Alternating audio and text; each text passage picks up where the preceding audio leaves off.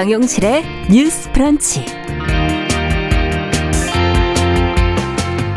안녕하십니까. 정용실입니다. 오세훈 서울시장이 지난 10년간 서울시 곳간이 시민단체 전용 ATM기로 전락을 했다며 시민사회 분야의 민간 위탁사업 또 민간 보조금 사업을 강도 높게 비판해서 지금 아, 관심이 쏠리고 있습니다. 이와 관련해서 그간 진행된 사업의 문제점을 돌아보는 계기로 삼아야 한다는 목소리도 나오고 있지만 오 시장의 또 정치적인 의도를 의심하는 그런 시각도 있는데요. 자, 함께 생각해 봐야 할 것들 짚어보겠습니다.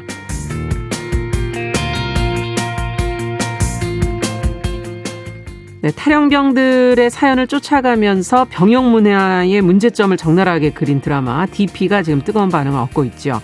드라마가 화제가 되면서 국방부는 지금의 군대는 달라졌다고 밝혔고요. 정치인들도 앞다퉈 한마디씩 말을 얹었는데요. 자, 이 작품이 우리 사회에 어떤 질문들을 던지고 있는지 어, 오늘 문화비평 시간에 이야기 나눠보도록 하겠습니다. 자, 9월 15일 수요일 정용실의 뉴스 브런치 문을 엽니다.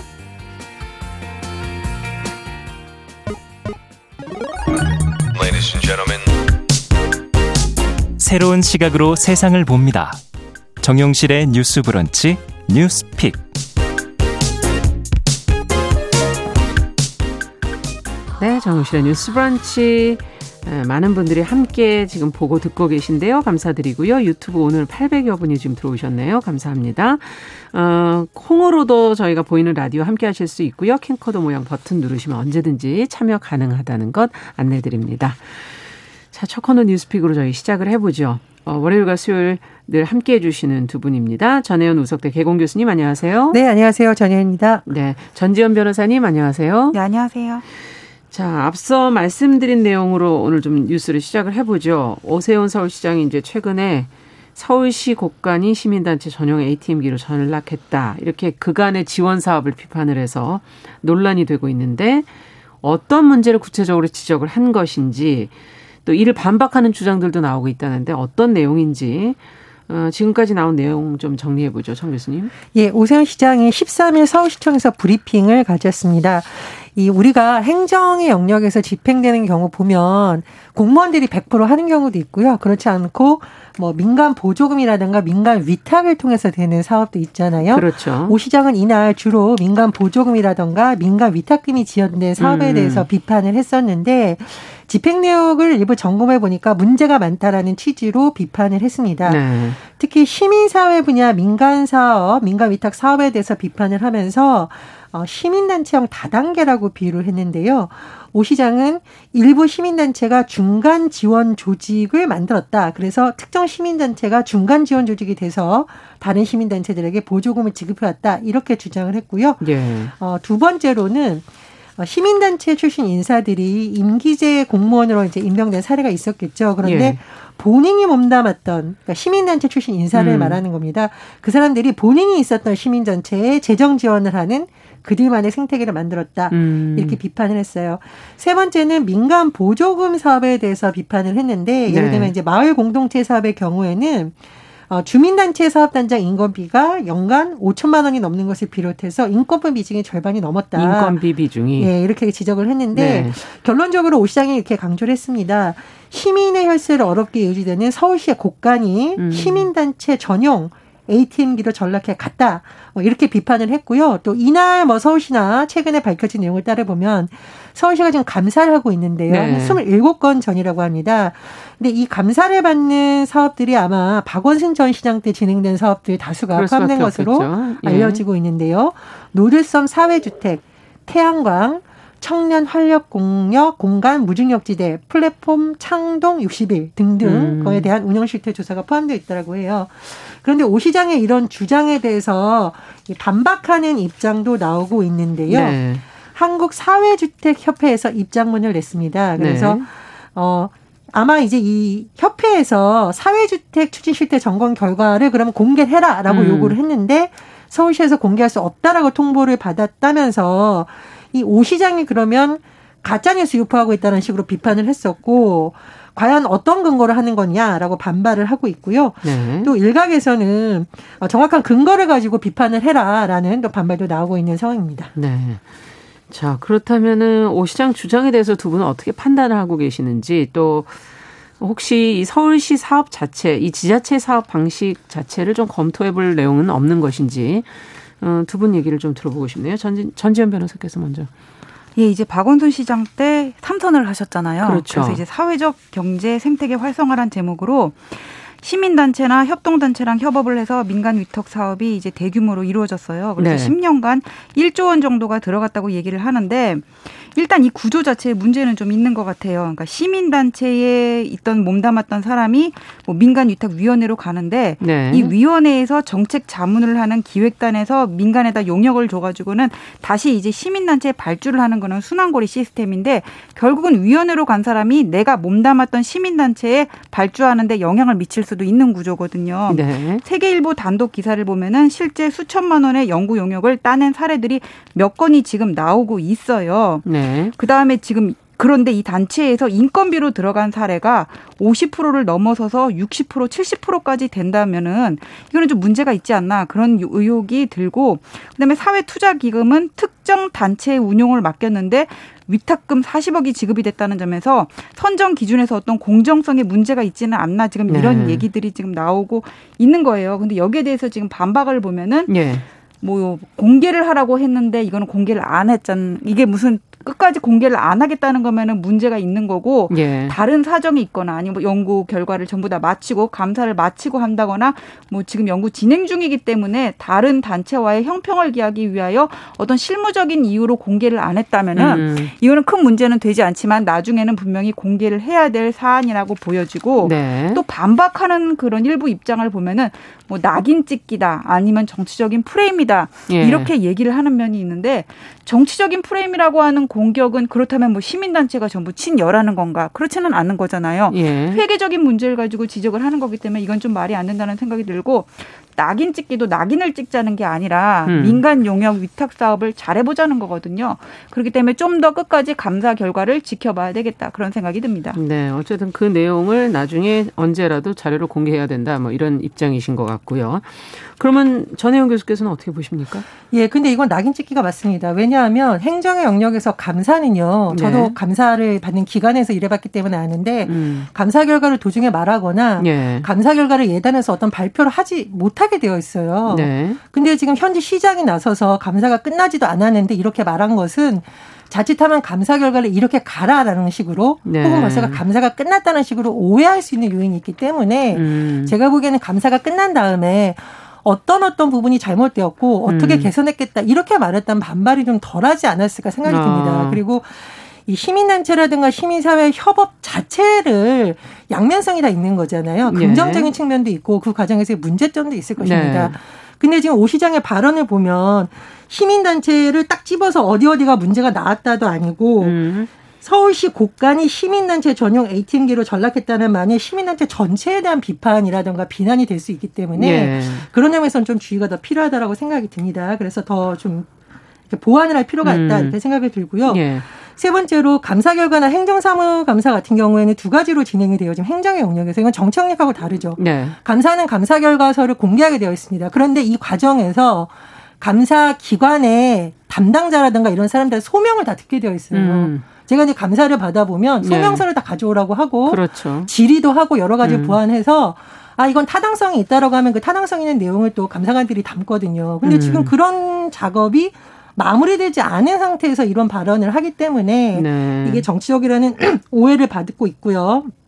그리고 문제가 있다면 감사 행정사무를 통해서 바로 잡으면 됩니다. 그리고 네. 언론에서 보도된 내용도 잘못된 부분이 있으면 바로 잡으면 되는 거지. 예. 전체가 이런 양으로 하는 거기 때문에 지금 문제가 되는 거거든요. 음. 감사 결과를 공개하거나 문제점이 있다고 지적하는 것은 모든 행정기관에서 하고 있는 거고 그렇죠. 거기에 대해서는 이의 신청 기간 끝나면 이의 제기하지 않습니다. 네. 대상자들도 그런 절차를 좀 생략한 상태로 이렇게 기자회견했기 때문에 비판이 여론이 있는 게 아닌가 생각이 들고요.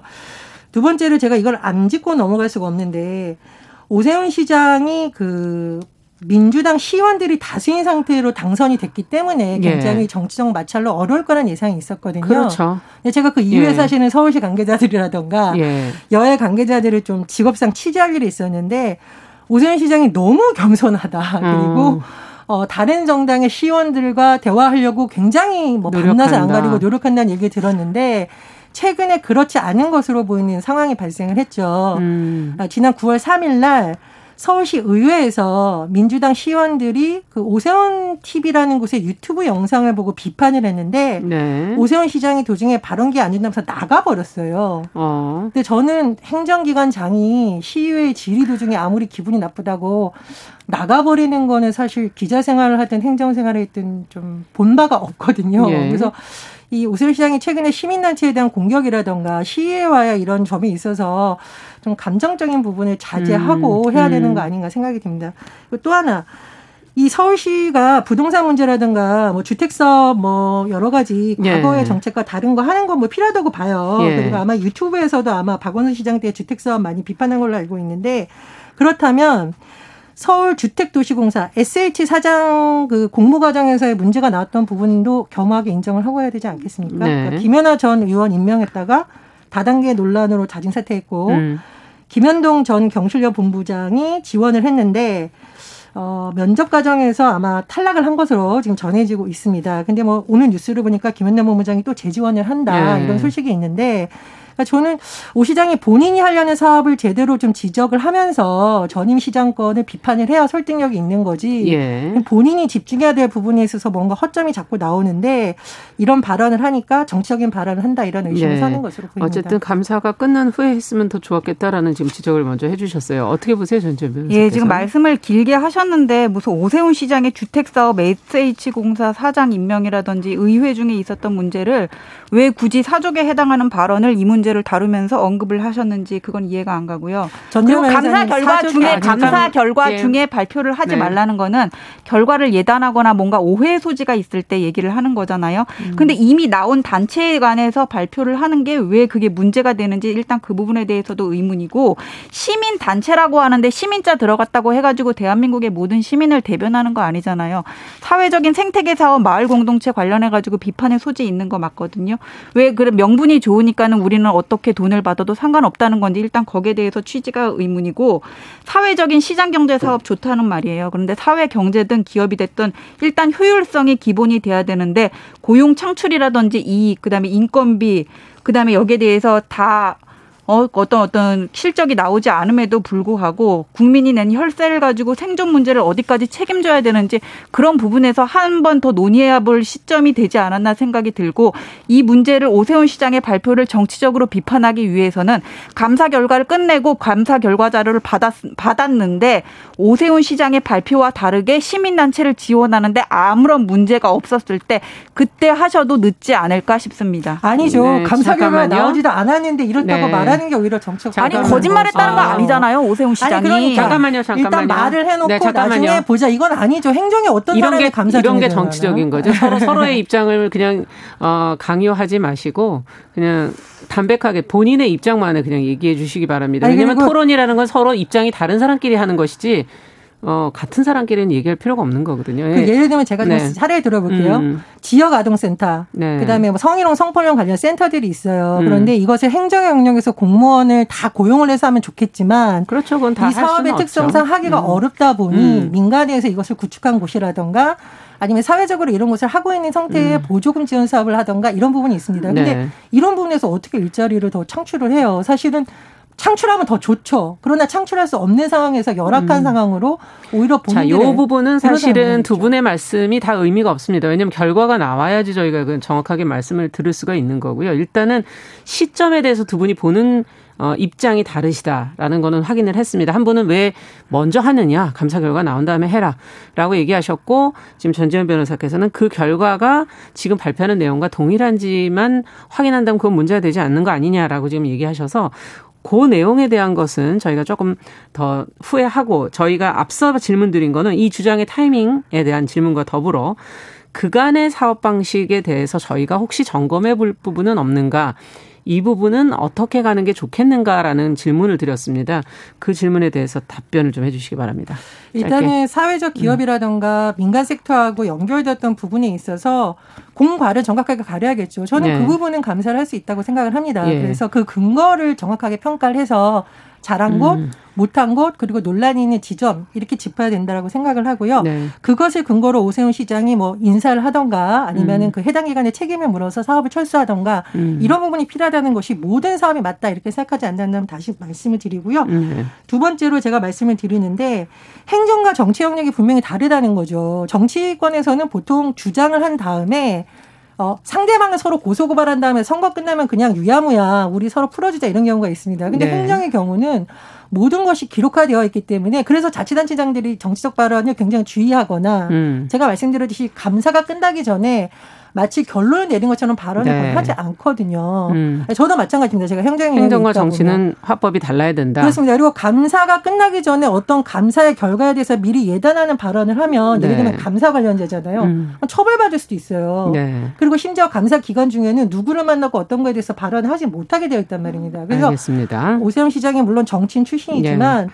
그런 부분에 있어서는 굉장히 주의가 필요하다 네. 생각합니다. 전재현 변호사께서도 예, 아름다운 마을을 이끌고 공공이 개입할 수 없는 영역에 대해서 민간이 대신 한다는 거, 예, 취지는 아름다운데 이 시민단체가 설립이라든지 운영에 대해서 크게 규제를 안 받는다는 거는 있거든요. 그러니까 시민단체라는 거를 설립을 해가지고 이런 명분을 내세워서 그 안에서의 어떤 문제가 드러날 수 있는지는 우리는 정의연 사태를 보면서 많이 깨우치셨을 거예요. 그래서 이 기회에 우리가 과연 이렇게 민간에 위탁을 준다는 명목으로 해가지고는 셀프 수주라는 말이 나올 수 있는 게 이런 방만한 절차를 운영을 해가지고는 보조금이 지급이 된 부분이 있다면은 그거는 반드시 시정이 돼야 된다고 보고요.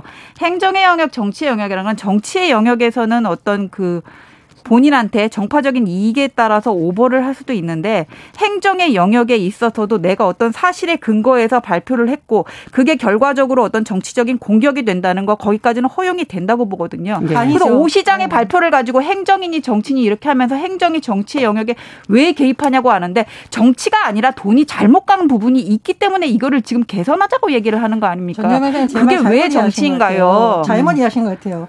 면책특권과 불체포특권. 예. 예를 들면 국회의원이 국정감사에서 누군가를 지적할 때 이런 의혹이 있지 않나요? 라는 부분에 대해서는 대부분 책임을 묻지 않습니다. 그러나 지방의원과 행정의 영역에 있는 공무원들이 공개석상에서 확인되지 않은 근거를 가지고 문제를 제기했을 때는 사법적인 영역에서 처벌을 받을 수 있게 되어 있어요. 그 이유가 있는 겁니다. 제가 아, 그 나중에 오세훈 시장이 문제가 있으면 처벌을 받게 되겠죠.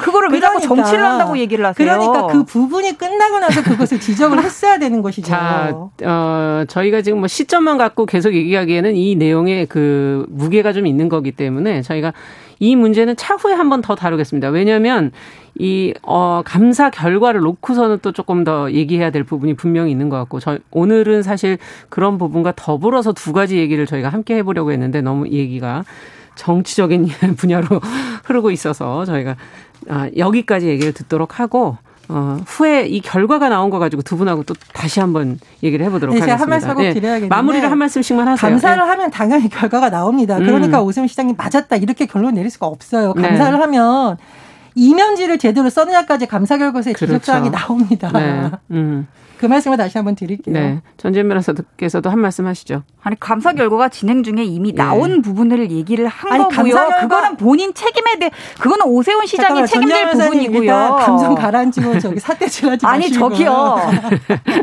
두 분 커피 잘 드시고 들어. 제가 지금 전예영 네. 교수님하고 싸우자는 얘기가 그렇죠. 아니고요. 왜 자꾸 오세훈 네. 시장의 취지를 왜곡해서 정치를 하냐고 몰아가는데 아니, 변호사님 그 보조금을 받은 시민 단체가 문제가 있는 거지. 그럼 오세훈 시장이 그걸 지적한 게 문제 문제라는 얘기입니까? 변호사님 감사 결과 나왔다고 하셨는데 무슨 감사 결과 나왔어요? 아 지금 진행 중에서 일부 나온 부분이 있으니까 오세훈 시장이 그러니까 그거에 근거해서 얘기를 하는 거 아닙니까? 아니 그럼 그 전혜영 교수님은 추정을 해가지고 왜 안 나왔는데 자, 얘기를 그만하겠습니다. 하냐고 지금 몰아가시는 건 추정 아니냐고요. 자 그만하겠습니다. 감사가 진행 중이라고 서울시의회에서 밝혔어요. 자, 감사 결과 나왔다고 밝히지 예, 않았어요. 그 하나의 감사를 가지고 그 진행 중에 있다는 잠깐만요. 건지 건건이 나온 사례에서 하나가 완결된 건지는 구분돼야 되는 거 아닌가요? 그러니까요. 아직 음. 안 나왔어요. 자, 끝난 시간이 안 나왔다는 거죠. 5분도 안 남았고요. 지금 그런 디테일한 작은 문제를 가지고 서로 지금 큰 문제를 작은 문제로 덮으시면 안 됩니다. 이 문제의 본질을 얘기하셔야지 작은데 이게 바로 과거에 어, 주로 다른 프로그램에서 하는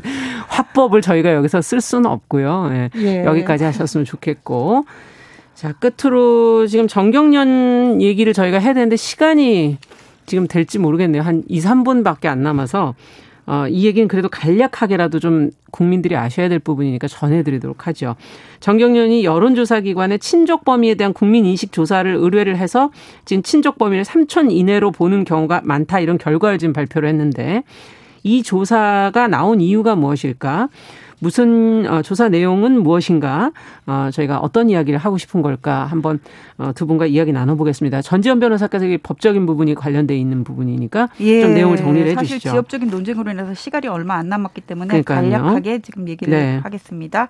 정경련이 성인 1000명을 대상으로 친족 범위를 어디까지 인식하냐고 물어봤어요. 네. 근데 가장 많은 수의 사람이 1000명을 대상으로 조사를 했다고 하는데 예. 사촌이 아니라 삼촌까지가 친족 아닙니까? 이렇게 얘기를 했다는 거예요. 네. 그러니까 사촌 오빠, 사촌 동생은 제외하고 고모, 이모, 삼촌까지만 해당이 된다. 친족이. 많은 사람들이 그렇게 인식을 하고 있다고 하는데 10년 전에 나온 조사 결과에서는 8촌 이내의 혈족이 아니라 6촌 이내의 혈족까지 우린 친척으로 본다 이렇게 얘기를 했다고 하거든요. 지금 법적으로는 어떻게 돼 있는 겁니까? 민법에 보면 은 8촌 이내의 혈족, 8촌 이내. 4촌 이내의 인척으로 지금 그렇게 돼 있단 말이에요. 예. 근데 정경련에서 이거를 공개를 한 게 그게 이유가 있어요. 네. 이 공정거래법에는 보면은 대규모 기업 집단이라는 거를 지정을 하게 돼 있거든요. 네. 근데 대규모 기업 집단에 보면은 이 총수하고 관련이 있는 사람들의 지분까지 합해 가지고는 음. 이 사람이 어떤 회사의 사업 내용을 지배를 하면은 이거를 기업 집단으로 엮고 그 기업 집단의 자산이 5조 원을 넘으면 대규모 기업 집단으로 보거든요. 아. 그러니까 이 친족의 범위를 보면 넓게 보면 볼수록 대규모 기업 집단으로 해당될 가능성이 많은 거예요. 공정거래법에 저촉될 수 있다는 거죠. 아, 네. 네. 근데 이게 공정거래뿐만 아니라 대규모 기업 집단으로 일단 지정이 되게 되면은 네. 공정거래법뿐만 아니라 무슨 자본시장법, 유통산업발전법까지 해가지고는 예. 유통산업발전법까지 해가지고는 각종의 이제 막 규율을 받게 돼 있거든요. 네. 제재를. 네. 그러니까 예를 들어서 뭐 순환 출자부터 해가지고 아. 총수 기분율까지 제재를 받고 뭐 금융회사 의결권 네. 제한같이 여러 가지 제재를 받다 보니까는 기업들 입장에서는 대규모 기업 집단으로 지정이 안 되면은 음. 더 이렇게 자유롭게 경영 활동을 할 수 있다. 뭐 그렇게 예. 생각을 할 수 있을 거 아닙니까? 이게 5년 전 자료기는 한데 대규모 기업 집단에 지정되면은 제재라든지 처벌 규정이 65개가 늘어난다 그래요. 예. 그래서 징역 5년까지의 형사 처벌 규정이 32개고 그다음에 허가 취소라든지 과태료 과징금 같은 게 33개라고 지금 나오고 있거든요. 근데 정경련에서는 음. 이것과 관련해서 지금 수년째 연구를 하고 있고 아. 매년 매년 뭐 여, 조사를 얘기를 어, 이 조사를 하면서 네. 친족의 범위와 관련해서 문제가 있는 게 아니냐 그렇게 얘기를 하는데 그 이유는 뭐냐면은 공정위가 나서서 기업 집단을 이렇게 지정을 하고 지정을 하고 그 다음에 뭐 어, 지정을 하고 그다음에 이렇게 제재를 하는 나라가 우리나라밖에 없다는 거예요. 그렇군요. 그래서 이건 너무하지 않냐 그렇게 얘기를 하고 그때마다 공정위도 연구를 해 보겠다 지금 음. 그렇게 얘기를 하고 있는데 근데 이게 문제는 뭐냐면은 이게 법을 바꿔야 되는 문제가 있고 음. 대통령령을 바꿔야 되는 문제가 있거든요. 네. 그리고 또 우리나라의 반기업 정서가 너무나 강하고 네. 또 이런 이슈가 있을 때마다 항상 기업에서 음. 사건 사고가 일어난단 말이에요. 그렇죠. 그렇기 때문에 이거를 공정위에서도 외국이 입법내가 이렇기 음. 때문에 우리나라도 이걸 좀 지정을 완화해 주겠다 그런 얘기를 하기가 좀 어려운 면은 있다고 봅니다. 네. 어쨌든 이것은 그 굉장히 또 중요할 수도 있는 부분이기 때문에 신중하게 검토를 좀 해야 되지 않을까 하는 생각도 드네요. 어, 전혜영 교수께서 한 말씀 해 주시고 저희 마무리하도록 하죠. 공정위에서 반발 있다라는 내용을 보니까 음. 이게 공정거래법에서 친족의 범위를 규정하려고 하는 것은 그거잖아요. 뭐 주주나 이런 사람들에게 돌아갈 이익을 자기네 집안끼리 밀어주게 하면서 네. 하는 거. 그러니까 오히려 음. 시장 경제를 보호하기 위해서도 필요한 것이고 음. 오히려 실상에 따라서 범위 더 넓혀야 된다. 이런 주장에 저는 좀 공감을 하고요. 네. 참고로 몇 년 전에 이게 조선 비즈, 조선 네. 호텔의 조선 비즈에서 쓴 기사를 봤는데요. 모 호텔에서 결혼식을 하면 심지어 신부가 예를 들어서 음. 본인이 그 꽃집을 하고 있는데도 꽃을 못 가지고 온게 음. 했다. 왜냐 그 안에 있는 꽃집에서 무조건 해야 된다라고 했는데 알고 보니까 그 꽃집이 이 호텔의 그룹의 회장님의 사촌 동생이 하는 네. 집이었더라는 것 때문에 좀 문제가 된 적이 있습니다. 음. 그래서 정년에서 이런 조사를 하면서 왜 국민들이 이런 것에 대해서 민감한지도 실상을 잘 조사해서 했으면 어떨까 그렇죠. 생각이 듭니다. 네. 저 오늘 뉴스픽 전지현 전혜연 교수와 함께 했는데요. 지금 어 댓글 올라온 거에 보면은 두 분이 오늘 좀, 어, 이런 아침에, 기분 좋은 아침에 서로의, 어, 시간을 좀 잘 배려하시면서 서로의 의견을 교환해 주셨으면 좋겠다 이런 의견 올라왔습니다. 자, 정윤실의 뉴스 브런치 듣고 계신 지금 시각 10시 30분이고요. 아, 라디오 정보센터 뉴스 듣고 오겠습니다. 두 분 수고하셨습니다. 감사합니다. 네, 감사합니다. 국민의힘 대선 1차 예비 경선 결과 안상수, 원희룡, 유승민, 윤석열, 최재형, 하태경, 홍준표, 황교안 후보가 2차 예비 경선에 진출했습니다. 다만 후보자별 득표율이나 순위는 공개되지 않았습니다. 더불어민주당은 오늘 본회의에서 이낙연 전 대표의 의원직 사직안을 상정해달라고 박병석 국회의장에게 요청하기로 했습니다. 이에 따라 이 전 대표의 사직안은 오늘 처리될 가능성이 높아졌습니다. 더불어민주당과 정부는 오늘 국회에서 당정 협의회를 열어 이달 말로 끝나는 중소기업 소상공인에 대한 대출 만기 연장과 상환 유예 조치를 내년 3월까지 다시 연장하기로 했습니다. 지금까지 라디오 정보센터 조진주였습니다.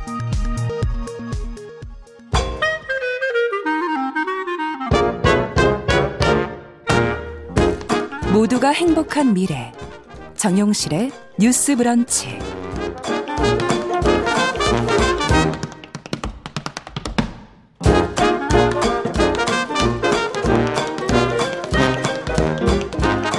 네, 정신의 뉴스 브런치 듣고 계신 지금 시각 10시 31분입니다. 필환경 시대를 맞아서 저희가 기후변화의 심각성을 되새기고 환경 이슈를 좀 살펴보도록 하죠. 환경하자 서울환경운동연합의 이우리 팀장 자리해 주셨어요. 어서 오세요. 네, 안녕하세요. 오늘은 무슨 얘기를 좀 해볼까요? 아, 분위기를 좀 바꿔보고자 합니다.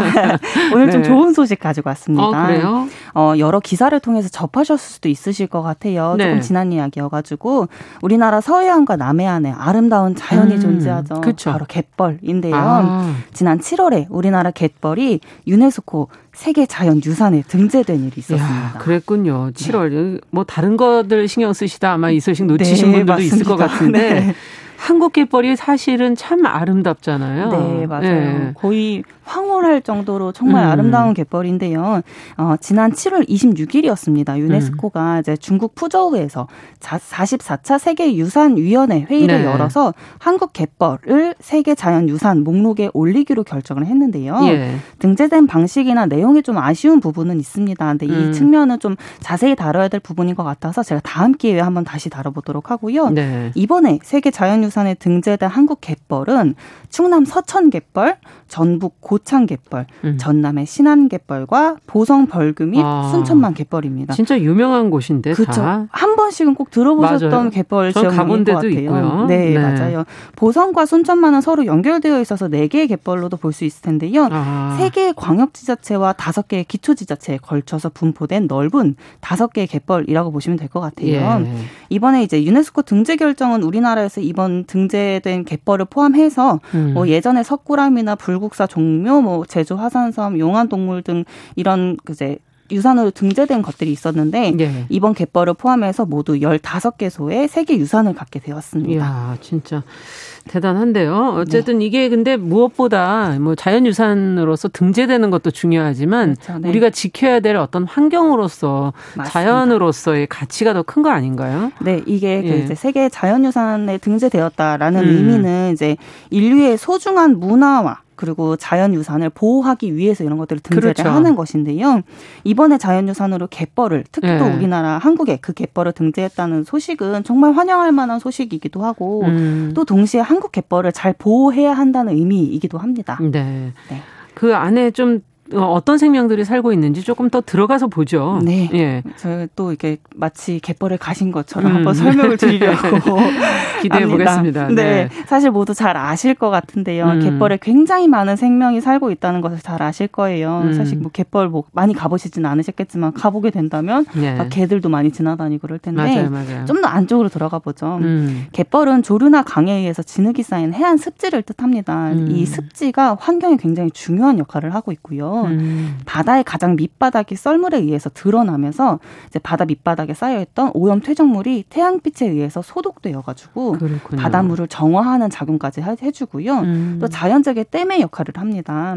강물이 넘치면 강물을 흡수해서 아. 홍수를 막아주는 역할을 하고 바다에서 태풍이나 해일이 일어도 갯벌이 또 완충 역할을 해줘요. 아, 굉장히 중요하네요. 네, 그래서 육지까지 피해를 줄여주는 그런 역할도 합니다. 스펀지 같이. 네, 맞습니다. 예. 이렇게 여러 가지 어떤 정화 적용들 이런 것들을 하다 보니까 음. 자연의 콩팥 이라고 불릴 정도이기도 하고요. 음. 또 이게 기후 위기랑 또 관련이 있는데 지난 7월에 해양수산부의 발표에 의하면 우리나라 갯벌이 탄소를 약 1,300만 톤을 저장을 하고 있고 네. 연간의 이산화탄소 양만 해도 26만 톤 정도를 흡수를 하는데 이 양으로 따지자면 승용차, 승용차 11만 대가 1년 동안 내뿜는 탄소 양이랑 비슷한 수치라고 합니다. 지금 탄소를 저희가 탈탄소 네. 뭐 얘기하는 거 흡수를 여기서 다 하고 있는 거였어요? 어, 네, 맞습니다. 갯벌이 없어지면 안 되겠네요. 그렇죠. 11만 대면 엄청난 양이거든요. 음. 또 1년 동안 내뿜는 양이기 때문이기도 한데 와. 그 우리나라 갯벌에 생명들도 굉장히 많이 살고 있어요. 예. 식물 성 플랑크톤을 포함해서 식물 164종,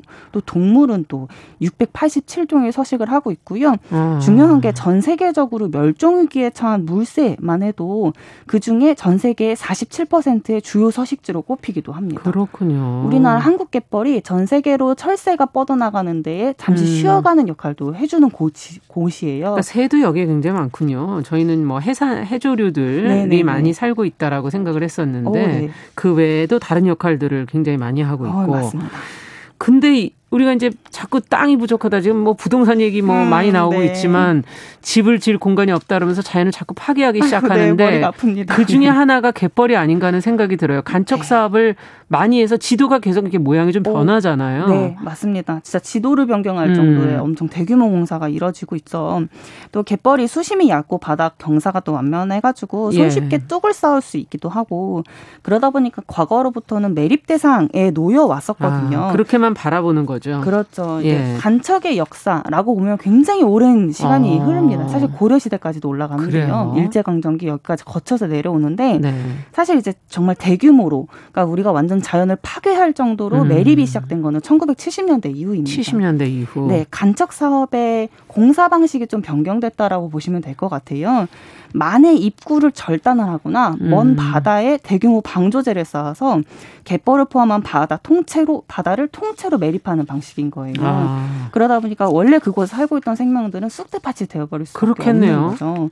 그래서 이런 대규모 간척 방식이 굉장히 잘못된다라고 여러 차례 환경단체도 얘기를 하고 있고요. 네. 이런 방식으로 매립된 갯벌이 사실 굉장히 많습니다. 현, 몇 개만 뽑아보려고 하는데요. 현재 김포 매립지가 된 김포 갯벌도 있고요. 예. 서산 AB 지구의 천수만 갯벌, 또 시화호가 된 시흥 화성 갯벌도 있고요. 아. 인천 국제공항이 되었죠. 영종 용유도 갯벌도 있고 또 현재 새만금으로 불리는 만경 동진강 갯벌이 있습니다. 네. 사실 제가 후에 말씀드렸던 갯벌은 이미 사라진 갯벌이라고 보시면 될 것 같아요. 또 다른 신도시, 또 다른 공항, 그러니까요. 매립지. 지금 다 네. 아파트들이 들어가 있는 그런 지역들이라 가지고 말씀해 네. 주신 곳들이 맞습니다. 그런데 그게 원래는 갯벌이었다는 얘기잖아요. 네. 이렇게 음. 간척 사업으로 인해 사라진 우리나라 갯벌만 추정을 좀 해보면 또 과거로부터 있기도 했지만 음.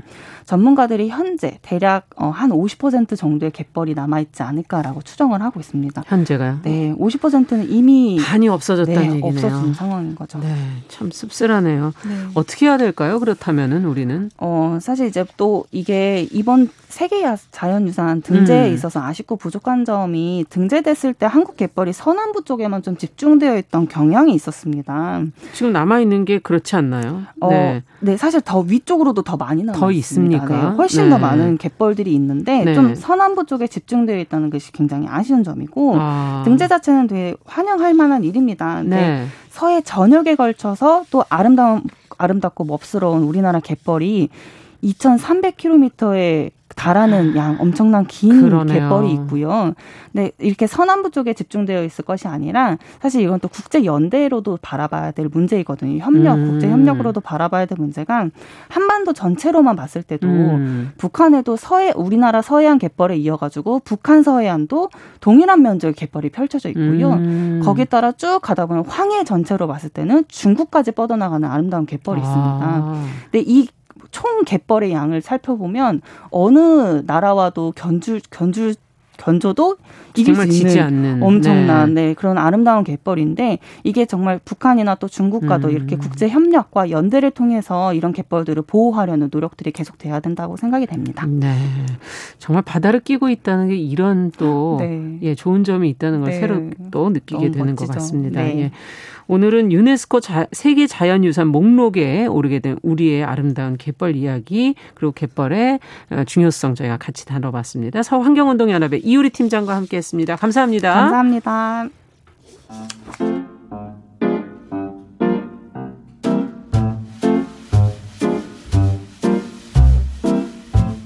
정용실의 뉴스 브런치는 여러분과 함께합니다. 샵 9730은 짧은 문자 50원, 긴 문자 100원으로 모바일 콩과 유튜브는 무료로 참여하실 수 있습니다.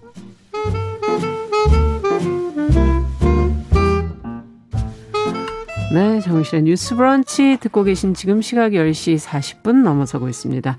자, 이번엔 대중매체와 사회문화 현상을 좀 깊이 있게 들여다보도록 하지요. 선희정의 문화비평. 오늘도 선희정 문화평론가 자리해 주셨습니다. 어서 오십시오. 네, 안녕하세요. 오늘은 DP라는 드라마 뭐 요즘에 화제던데요? 네, 예. 그렇습니다. 어떤 작품인지 먼저 좀 설명을 해 주세요. 네, 김보통 작가의 웹툰 DP 개의나를 원작으로 하는 드라마인데요. 네. 탈영병을 잡는 군인 군무 이탈 체포 전담조 DP를 주인공으로 한국군의 현실을 적나라하게 보여주고 있는 드라마입니다. 음. 김 보통 작가가 실제로 DP병 출신이었고요. 본인이 네. 경험을 경험을 바탕으로 네. 이제 하고 있다고 그렇군요. 안내되고 있습니다. 음. 드라마는 총 6부작인데요. 네. 이 6편 안에서 좀 다양한 장르를 즐기실 수 있는 것이 이 작품의 강점이기도 다양한 해요. 장르? 네. 네. 그래서 이게 주인공 안준호가 입대해서 헌병대에 들어가 DP가 되는 내용을 담은 1편을 시작으로요. 예. 그건 약간 설정을 보여주는 편이었고요. 네. 2편과 3편은 탈영병을 추적 하는 추리와 액션이 돋보이는 아. 일종의 하회극을 선보여요. 네. 그게 이제 안준호가 복싱을 한 사람으로 설정이 되어 있어서 굉장히 그 액션 같은 것들이 그렇군요. 좀 재미있고요. 4편 같은 경우에는 치매 할머니를 돌보기 위해서 탈영한 군인을 쫓는 아. 이야기인데 그러다 보니 또 일종의 휴먼 드라마에 펼쳐지기도 네. 하고요. 네. 그리고 나서 이제 5, 6편에 가게 되면 본격적으로 군대 가혹 행위와 그런 폭력을 가능하게 하는 군대 문화 를 비판하는 드라마의 음. 클라이막스가 펼쳐집니다. 네. 다양한 면모들을 이 안에서 볼 수 있다라는 게 또 재미인 것 같은데, 네. 어, 어떻게 보세요? 배우 캐스팅이나 뭐 이런 것들도 지금 안준호라는 배우 네. 얘기해 주셨는데 평가가 어떻습니까? 뭐 배우 캐스팅이 대단하다라는 음. 평가를 받고 있는데요. 이게 청년 남성들이 모여 있는 공간인 군대가 배경이다 보니까 그렇죠. 젊은 배우들이 대거 등장을 아. 했고 주목을 받고 있습니다. 네. 특히 이제 주인공 안준호라는 캐릭터를 연기한 배우가 정혜인 배우인데요. 예, 예. 이 정혜인 배우부터 시작해서 구교환, 조연철 이렇게 세 배우가 굉장히 회자가 되는 중이에요. 그렇겠네요. 물론 정혜인 배우 같은 경우는 이미 스타였지만 예, DP를 통해서 연기력을 재확인했다라는 평가가 중론인 것 같고요. 음. 구교환 배우의 경우에는 독립영화 scene에서 굉장히 오랫동안 활동을 했던 아. 배우인데요.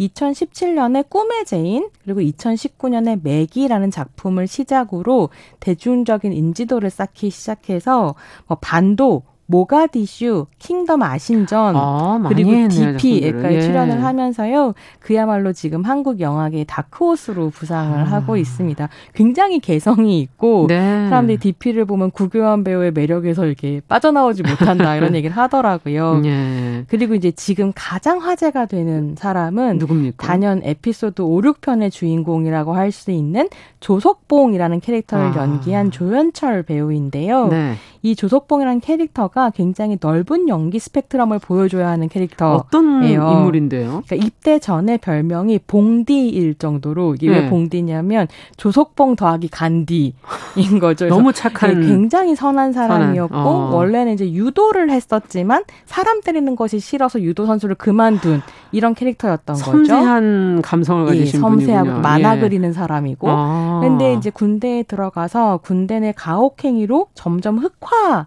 하게 되고요. 아. 그러니까 그 자기가 당한 폭력을 또 아랫사람에게 행하는 이런 식의 이제 상황이 음. 벌어지게 되고 결국은 탈영을 해서 자신을 괴롭혔던 선임병의 복수를 하려고 하는 음. 이런 캐릭터예요.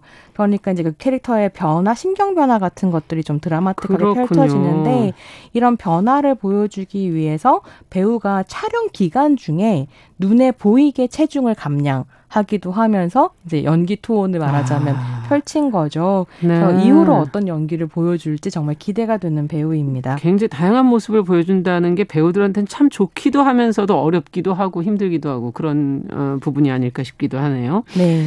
자 옛날에 이, 이런 가혹행위나 이런 건 옛날 얘기지. 음. 라고 얘기하는 것도 있고 요즘 달라졌잖아. 네. 라는 반응도 있고요. 네. 아니야, 이게 리얼리즘이야. 이렇게 반응하는 경우도 있다면서요? 네, 그렇습니다. DP가 그러니까 화제가 되면서 군대 음. 경험 같은 것들이 계속 이제 SNS에 올라오고 있는데요. 네. 이런 상황 속에서 군대 문화에 대해서 비판적인 목소리가 커지자 지난주에 국방부에서 DP에 대한 공식 반응을 아. 내놓기도 했는데요. 국방부 대변인이 9월 6일 정례 브리핑에서 예. 병영 환경이 바뀌어가고 있다고 이제 막 강조를 했 했던 거죠. 음. 근데 그 정례 브리핑이 있었던 바로 다음 날 뉴스가 이제 또 터졌는데요. 뭐가 터졌나요? 해군에서 가혹행위로 극단적인 선택을 한 아. 군인의 소식이 또 전해졌습니다. 그러니까 지속적인 괴롭힘이 있어 왔고 예. 피해자가 피해 사실을 보고했지만 적절한 후속 조치가 전혀 이루어지지 않았던 것으로 알려졌고요. 소식을 듣는 것이 좀 고통스럽더라고요. 그렇죠. 네. 그리고 아. 이제 뭐 그랬을 때 정말로 달라졌다는 국방부의 말이 사실일까라고 하는 거 이런 것도 좀 살펴볼 필요가 있을 텐데요. 네. 어뭐 DP 공개 후에 국방부뿐만이 아니라 뭐 기사도 많이 났습니까? 예, 뭐 지금 네. 군대는 갈만하다. 뭐 이거 다 옛날 얘기다. 이런 식의 반응들이 이제 온라인에 올라오니까 네. 여기저기 언론에서 팩트 체크를 하는 거죠. 아. 이제 SBS의 경우에는 가혹 행위와 관련된 군사 법원의 판결문을 중심으로 과연 이제 지금 상황이 줄었느냐 아니냐 뭐 이런 네, 걸 확인했겠네요. 걸 확인을 했는데요. 네. 하도 뭐 지금은 안 그런다라고들 하니까 과거 기록이 아니라 최근 2년 아. 사이의 판결문만을 중심으로 사건을 살펴봤다. 이제 이렇게 예. 기사가 밝히고 있어요. 근데 기사를 보니까 가혹행위의 수준이 읽고 있기 좀 힘들 정도더라고요, 여전히. 아. 그러니까 뭐 예컨대 무릎을 전기 파리채로 뭐 아. 지진다든지 뭐 이런 식의 어우, 이제 것들 말을 하기가 정말 예, 묘사를 예. 방송에서 하기가 좀 어려운데요. 네. 그러니까 드라마에서 묘사되는 것 못지않은 가혹행위들이 여전히 이루어지고 있고요. 뭐 다른 기사들을 보면 DP에서 묘사되는 그 가혹행위들도 사실은 이제 팩트에 기반하고 있는 묘사들 인 거죠. 어. 뭐 방독면을 씌우고 거기에 물을 붓는다든지 이런 장면도 나오기도 하는데요. 예. 그래서 저는 좀 인상적이었던 게 뭐냐면 이 이제 작품의 작가인 김보통 작가가 예. 개인 SNS에 이런 글을 썼습니다. DP는 이제 좋아졌다는 망각의 유령과 싸우기 위해 만들었다. 음. 보이지 않는 곳에서 외로운 싸움을 계속해 나가는 분들에게 힘을 보탤 수 있기를 바란다. 음. 그리고 이제 오늘도 어디선가 홀, 홀로 울고 있을 누군가에게 더 나은 내일을 만들어줄 수 있기를 바란다. 이런 음. 글을 올렸거든요. 음. 이게 이제 우리가 DP를 그냥 화제거리로만 삼지 않고 이후의 변화를 도모하는 계기로 삼아야 하는 그렇죠. 이유일 것 같습니다. 네. 이런 문화가 완전히 사라지지 않았다면 분명히 그런 어 고통을 겪는 사람들은 어디엔가는 있게 마련이니까요. 예. 드라마가 너무 어떻게 보면 너무 가혹한 거 아닌가 여성 입장에서는 그런 생각이 들기도 하는데 대부분 앞서 얘기해 주신 것처럼 이제 실화를 모티브로 한다고 하니 더욱더 어, 씁쓸하기도 하고 이 네. 잘못된 군담 군대 문화 속에서 우리나라 남성들이 어찌 본다면 평생 겪어보지 못할 것들을 다 여기서 겪게 되는 그런 경험을 하고 나온다는 걸 새삼 느끼게 되는데 네. 그래서 군필 남성들이 그렇게 군대 얘기를 많이 네. 하는 거였구나. 네. 그렇게 얘기하시는 분들도 주변에 계시더라고요. 그럴 수 있을 네. 것 같아요. 제가 사실 이 작품이 정말 중요한 작품이라고 생각해서 음. 다른 방송에서 DP를 소개한 적이 있었는데요. 아. 그 방송 진행자가 50대 남성이신데 예. 그런 얘기 하시더라고요. 얼마 전까지도 군대 꿈을 꿨다. 아, 얼마 전까지도? 네, 그리고 나는 당신이 묘사하는 그 내용만 들어도 이 드라마를 시작조차 못할 것 같다는 생각이 아. 든다. 이런 얘기를 하셨고요.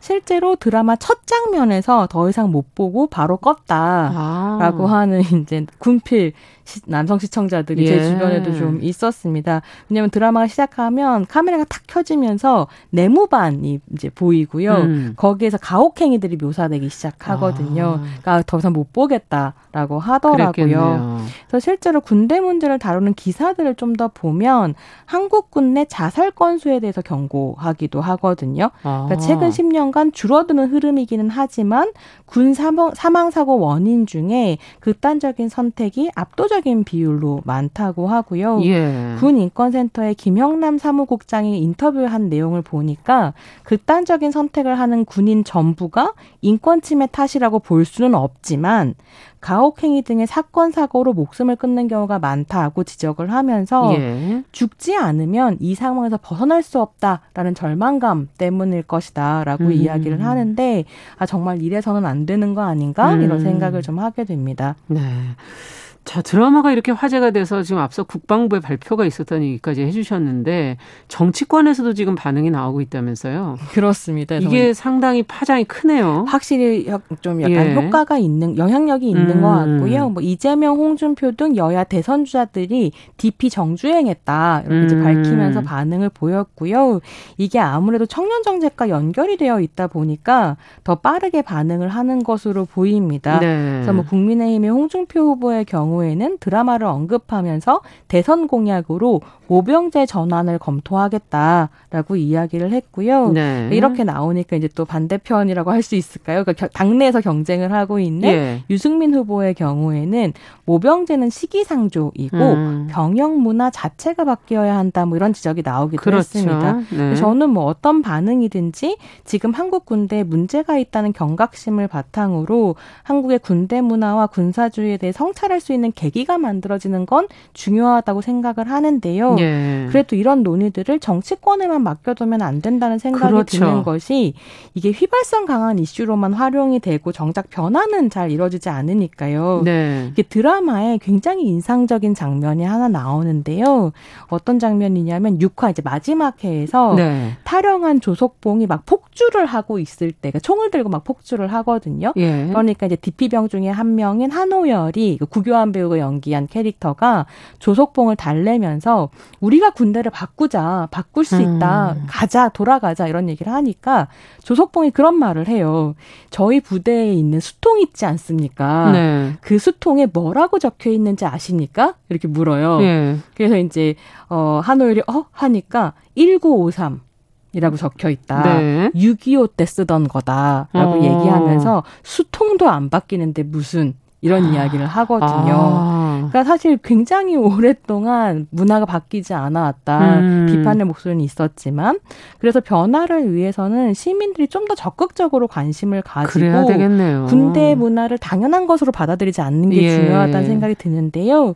대만의 경우에 한국에서 이제 뭐 이런 가혹행위가 벌어지고 사람이 죽고 이런 사건이 이제 벌어진 적이 있었는데 그때 국민들이 거세게 비판을 하고 예. 집회를 하면서 2013년에 군사법원을 폐지하거든요. 아. 지금 이 군사법원 폐지가 한국에서 중요한 이슈이기도 그렇죠. 해요. 네. 군대 내의 범죄들이 폐소회로처럼 갇혀가지고 해결이 안 되니까요. 네. 그래서 우리도 좀 더 목소리를 내면서 뭐 군사법원 폐지를 비롯해서 다양한 이슈들을 좀 더 가시화해야겠다라는 음. 생각입니다. 네, 지금 말씀해주신 그런 군대 내 그 잘못된 문화들이 사실 사회로 이렇게 좀 퍼져서 앞서 정치권의 반응을 들으면서도 그 안에서도 있지 않나 하는 생각이 저는 잠시 네.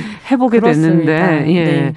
이또 하나의 그 안에서 들여다봐야 될 부분은 후반부로 가면서 피해자이면서 또 방관자이기도 한그 음. 그 우리의 모습들. 네. 예, 그것도 한 번은 또 반성하고 가야 되지 않을까 하는 생각도 드네요. 네, 이게 DP 마지막 음. 에피소드 제목이 방관자들이에요. 네. 제가 이 드라마가 정말 대단하다고 생각했던 건 음. 구조와 개인의 문제를 함께 다루고 있기 때문인 것 같거든요. 예. 그러니까 폭력을 양산하는 구조라고 해서 모든 개인이 사악하게 구는 건 아니고 음. 개인이 사악할 때도 구조가 그렇지 않다면 폭력이 방관되지 않죠. 음. 지금 한국 군대 내에 어떤 폭력 그리고 그 군대 문화가 한국 사회로 나와 있잖아요. 그렇죠. 상명하달. 네. 여기서 또 사회에서도 폭력이 재생산되는데 맞습니다. 이게 문제가 되는 것은 구조와 개인의 상호관계 예. 안에서 일어나는 일이고 디피가 그걸 귀신같이 그려내고 있는 거죠. 음. 되게 중요한 작품이라고 생각하는데요. 그러니까 어떻게 보면 그 작품을 통해서 우리가 생각해 볼 수 있는 건 군대는 이 군대 이제 좋아졌다라고 이야기하는 사람들도 음. 일종의 방관자들 아닌가? 그렇죠. 그리고 그냥 이렇게 깔깔깔깔 아 드라마 재밌어. 물론 음. 깔깔깔깔 할 수는 없지만 음. 드라마 재밌어 그냥 넘기면 우리도 방관자가 그렇죠. 되는 것이 아닌가 그런 생각이 좀 들었습니다. 네. 지금 마지막 에피소드까지 다 보신 분들이라면 뭐라도 해야 할 것 같다 이런 생각도 하실 분들도 계실 것 같은데 끝으로 어떤 말씀을 정리해 주시겠어요? 네, 이게 음. 이제 이 작품 같은 경우에 배경이 2014년이에요. 음. 윤희병 사망 사건과 임병장 총기 난사 사건이 함께 이루어진 아, 해거든요. 그렇군요. 그래서 이때 참으면 윤희병, 못 참으면 임병장이란 말이 아. 나오기도 했었죠. 작품이 이 시기를 배경으로 하는 이유가 분명한 것 같고요. 그랬을 때 우리는 폭력이 재상단되는 구조를 좀 깨기 위해서 목소리를 내고 음. 움직여야겠다. 이런 제안을 오늘은 드리면서 마무리하도록 네. 하겠습니다. 지금 미무사님께서 군 문화가 우리 사회 문화 구조와 같기 때문에 이 건강한 사회로 조금씩 변화해야 되겠다라는 얘기를 주셨습니다. 자, 손희정의 문화비평 오늘은 화제 드라마 DP에 대해서 같이 이야기 나눠봤습니다. 손희정 평론가와 함께했습니다. 감사합니다. 네, 감사합니다. 네, 정용실의 뉴스브런치 수요일 순서도 여기서 같이 인사드리겠습니다. 저는 내일 오전 10시 5분에 뵙겠습니다. 감사합니다.